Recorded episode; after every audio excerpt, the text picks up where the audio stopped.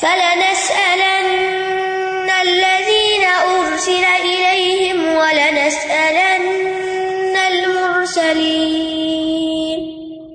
بس یقیناً ہم ضرور سوال کریں گے ان لوگوں سے جن کی طرف رسول بھیجے گئے، اور یقیناً ہم رسولوں سے بھی ضرور سوال کریں گے۔ یعنی امتوں سے بھی سوال ہوگا جن کی طرف رسول بھیجے گئے تھے، اور پھر بھیجے جانے والوں سے بھی سوال ہوگا یعنی رسولوں سے۔ امتوں سے کیا پوچھا جائے گا؟ کہ تم نے ہمارے پیغمبروں کی بات کتنی مانی۔ تم نے انہیں کیا جواب دیا؟ سورت القصص میں آتا ہے و یوم یونادی ہم فیقول ماذا اجب تم المرسلین اور جس دن وہ انہیں پکارے گا، پھر کہے گا، تم نے رسولوں کو کیا جواب دیا تھا؟ اور رسولوں سے کیا سوال ہوگا؟ کہ انہوں نے کیا اللہ کا پیغام ہو بہ لوگوں کو پہنچا دیا تھا؟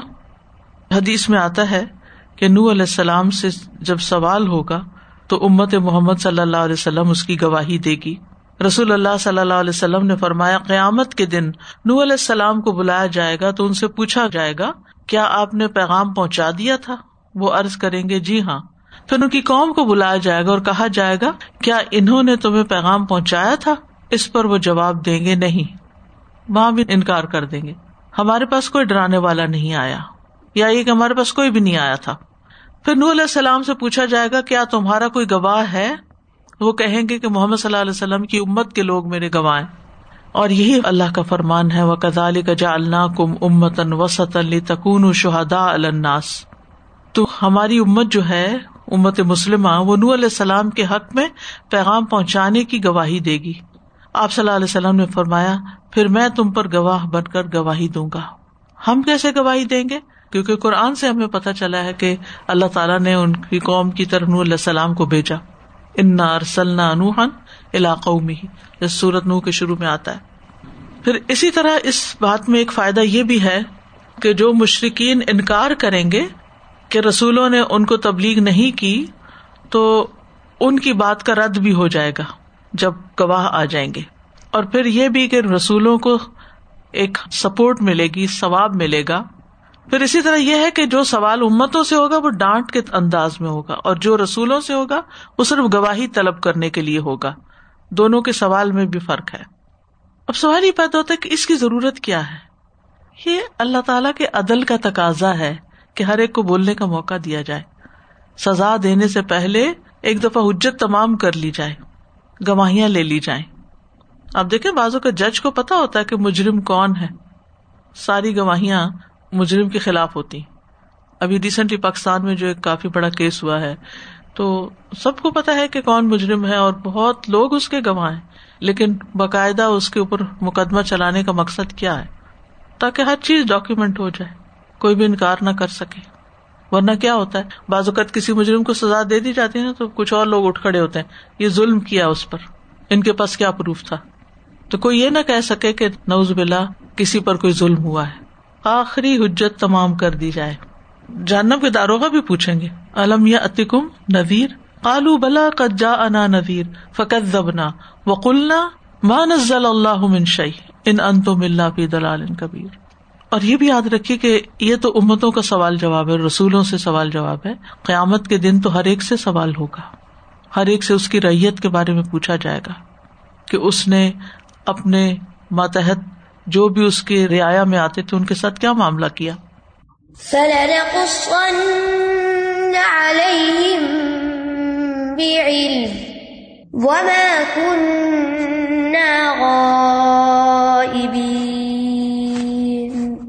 پھر ہم ضرور ان پر علم کے ساتھ سارے حالات بیان کریں گے اور ہم کہیں غائب نہ تھے۔ یعنی قیامت کے دن ہم اپنے علم کی بنیاد پر لوگوں کو ان تمام اعمال کا حال سنائیں گے جو وہ دنیا میں کیا کرتے تھے۔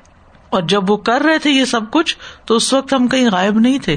ہم انہیں دیکھ رہے تھے۔ لوگوں کے اعمال براہ راست اللہ تعالیٰ کی نگاہ میں ہے اس کے باوجود اللہ تعالیٰ کے مکمل علم کے باوجود اللہ تعالیٰ انصاف کا تقاضا پورا کرنے کے لیے گواہ لائیں گے۔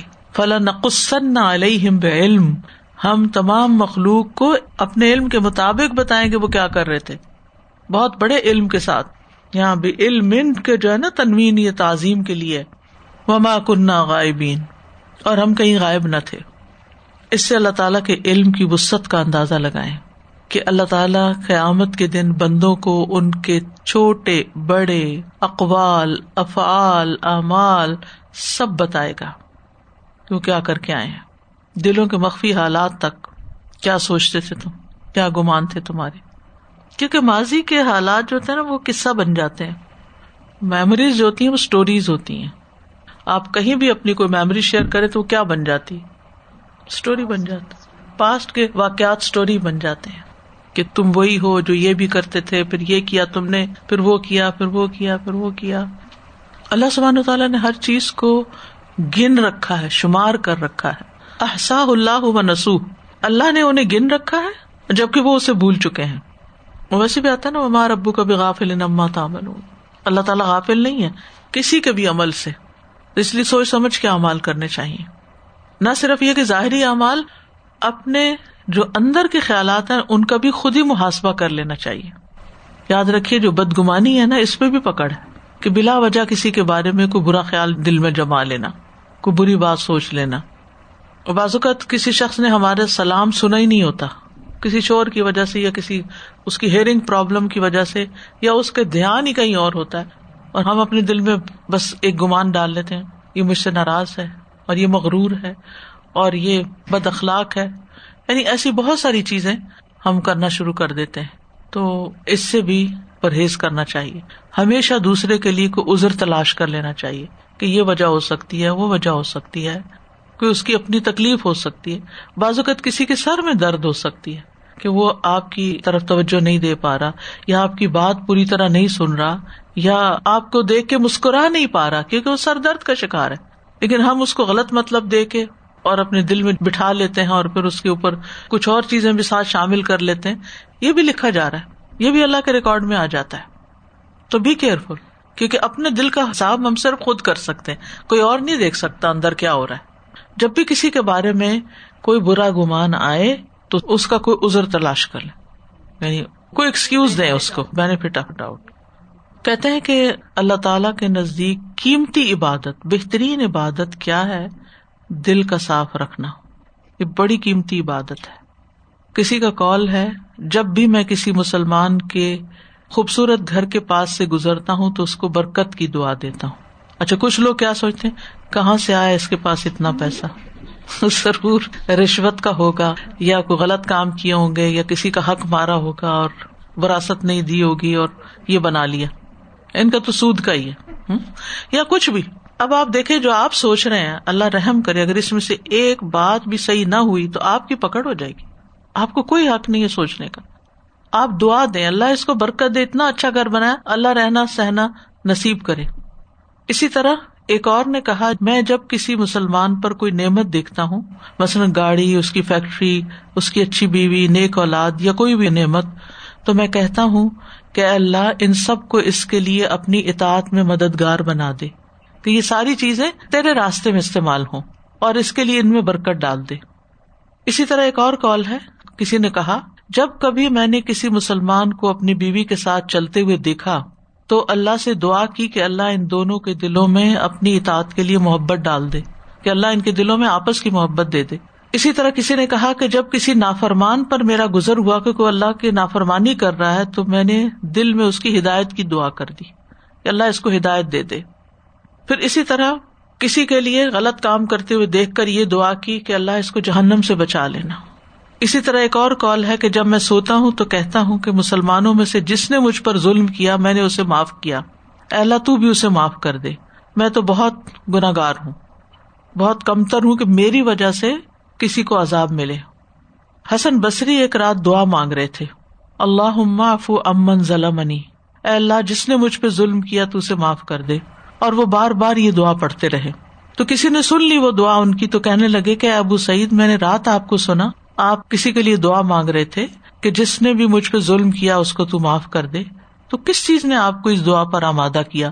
تو انہوں نے کہا کہ اللہ تعالیٰ کا قول ہے، فمن آفا و اسلح اجرح اللہ جو کوئی معاف کر دے اور اصلاح کر لے، تو اس کا اجر اللہ کے ذمے ہے۔ یعنی اللہ سے اجر پانے کے لیے۔ اور وہ حدیث بھی آپ کو یاد ہوگی کہ جب نبی صلی اللہ علیہ وسلم نے صحابہ سے فرمایا کہ ابھی تمہارے سامنے سے ایک شخص گزرے گا جو جنتی ہے۔ تو تھوڑی دیر کے بعد ایک صحابی گزرے۔ تین دن تک وہی آتے رہے۔ پھر حضرت عبداللہ بن عمر نے ان کا جائزہ لینے کے لیے کہ کیا عمل کرتے ہیں، ان کے گھر بھی رات گزاری، لیکن کچھ سمجھ نہیں آئی کہ وہ تو نارمل عبادات ہیں ان کی بہت ایکسٹرا رات کی عبادت نہیں، بہت ایکسٹرا کام نہیں ہے تو ان سے پوچھا، بھائی، کیا معاملہ ہے؟ تو انہوں نے یہی بتایا کہ شاید اس کا سبب یہ ہو کہ میں کسی مسلمان سے حسد اور بغض نہیں رکھتا۔ کسی کے بارے میں برا ہی نہیں سوچتا۔ جن کے پاس ہے، اللہ ان کو برکت دے۔ اور جس نے مجھ پہ کوئی ظلم کیا، اللہ اس کو معاف کر دے۔ اتنا انسان بالکل آزاد ہو کے سوتا ہے۔ لیکن جب انسان دوسروں کے برے رویوں کے بارے میں سوچتا رہتا ہے، ان کو تو خبر بھی نہیں ہوتا، وہ تو میٹھی نیند سوتے ہیں۔ اور آپ جل کڑ کے اپنے آپ کو برباد کر رہے ہوتے ہیں۔ تو بہرحال، وما کنہ غائبین، ہم کہیں غائب نہیں ہے ہم سب دیکھ رہے ہیں، کون کیا سوچ رہا ہے، کیا بول رہا ہے، کیا کر رہا ہے۔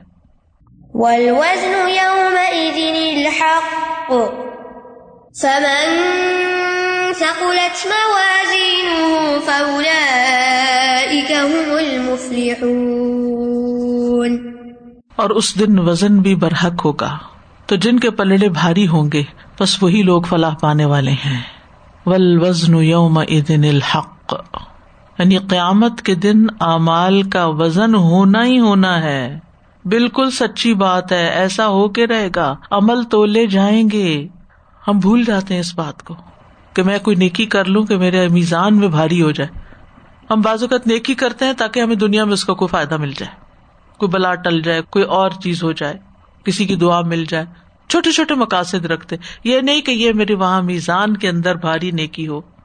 تو میزان برحق ہے۔ نبی صلی اللہ علیہ وسلم نے فرمایا، قیامت کے دن ترازو رکھے جائیں گے یعنی اتنے بڑے ہوں گے کہ اگر اس میں آسمانوں اور زمین کا وزن کرنا چاہیں تو بھی میزان اس سے بڑا ہوگا۔ آسمان، زمین سب اس میں آ جائیں گے۔ فرشتے پوچھیں گے، یہ ترازو کس کے لیے وزن کرے گا؟ اللہ تعالیٰ فرمائیں گے، میں اپنی خلقت میں سے جس کے لیے چاہوں گا۔ تو فرشتے کہیں گے سبحان کا ماں ابدنا کا حق کا عبادت تو پاک ہے اللہ۔ ہم تیری ویسی عبادت نہ کر سکے جیسا کرنے کا حق ہے۔ یعنی اتنے بڑے ترازو ہیں کہ ہم جتنے بھی عمل کرتے تھوڑے تھے ان کے لیے۔ فمن ثقلت موازین فولا کہم المفل تو جن کے نیکیوں کے پلڑے بھاری ہوئے تو یہی لوگ فلاح پانے والے ہیں، کامیاب ہونے والے ہیں۔ یہی لوگ فائدے میں ہیں۔ ترازو میں کیا کیا تولا جائے گا؟ یہ بھی یاد رکھنا چاہیے۔ امال تو تولے ہی جائیں گے ناما امال بک آف ڈیٹ تو تولی جائے گی۔ جو عمل کرنے والا ہے اس کو بھی تولا جائے گا۔ یعنی ہمارا بھی وزن ہوگا۔ دنیا میں تو اسکیل ہیوی ہونے لگے، پریشان ہو جاتے ہیں۔ لیکن وہاں انسان چاہے گا کہ زیادہ ہی ہو ہمارا وزن۔ رسول اللہ صلی اللہ علیہ وسلم نے فرمایا، قیامت کے دن ایک بہت بھاری بھرکم موٹا تازہ شخص آئے گا، لیکن وہ اللہ کے نزدیک مچھر کے پر کے برابر بھی کوئی وزن نہ رکھے گا۔ اور فرمایا، آپ یہ آیت پڑھ لو فلاں نقیم الحم یوم القیامتی وزنا۔ لیکن اللہ کے نیک بندے چاہے وہ کتنے ہی پتلے نہیں ہوں دنیا میں، میزان میں ان کا وزن بہت زیادہ ہوگا۔ ابن مسعد ایک مرتبہ پیلو کی مسواک چن رہے تھے۔ ان کی پنڈیاں اتنی پتلی تھی کہ جب ہوا چلتی تو وہ لڑکھڑانے لگتے تھے۔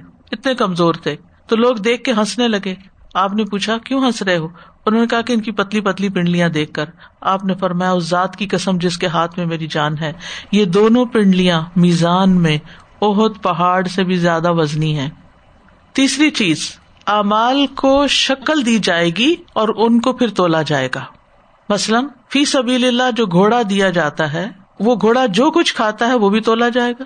اس کا کھانا، پینا، پیشاب، لید، سب کچھ، اس سے متعلق جو چیز ہوگی، وہ سب تولی جائے گی۔ اسی طرح کچھ اور چیزیں بھی ہیں کہ جو تولی جائیں گی۔ تو انسان کو میزان سامنے رکھ کے کام کرنے چاہیے کہ اس میں میں کیا ڈال رہا ہوں۔ سب سے بھاری عمل میزان میں لا الہ الا اللہ ہے۔ اگر آسمان اور زمین میں جتنی بھی چیزیں سب ایک طرف رکھ دی جائے اور لا الہ الا اللہ ایک طرف رکھ دیا جائے تو لا الہ الا اللہ ہیوی ہو جائے گا، وہ پلڑا جھک جائے گا۔ پھر میزان میں حسن اخلاق سے زیادہ بھاری کوئی چیز نہیں اچھا اخلاق۔ سبحان اللہ، اس پر ہم سب کو بہت توجہ کی ضرورت ہے کہ لوگوں کے ساتھ بات کریں، معاملہ کریں اچھا معاملہ کریں۔ حضرت انس نے روایت کیا ہے کہ رسول اللہ صلی اللہ علیہ وسلم جب حضرت ابو ذر سے ملے، فرمایا، ابو ذر، کیا میں تمہیں وہ دو خصلتیں نہ بتاؤں جو پشت پر دوسری چیزوں سے ہلکی اور میزان میں بہت بھاری؟ انہوں نے کہا، کیوں نہیں اللہ کے رسول، آپ ضرور بتائیے۔ آپ نے فرمایا، تم اچھے اخلاق اور لمبی خاموشی کو لازم پکڑو۔ اس ذات کی قسم جس کے ہاتھ میں میری جان ہے۔ مخلوقات نے کوئی ایسا عمل نہیں کیا جو ان دو نیکیوں کے برابر ہو۔ یعنی جب ضرورت نہ ہو بولنے کی تو خاموش رہو۔ اور ویسے لوگوں کے ساتھ اچھی طرح پیش آؤ۔ اور میزان میں جو بھاری کلمات ہیں وہ سبحان اللہ و بحمدی ہی سبحان اللہ العظیم، ثقیلتان فی المیزان۔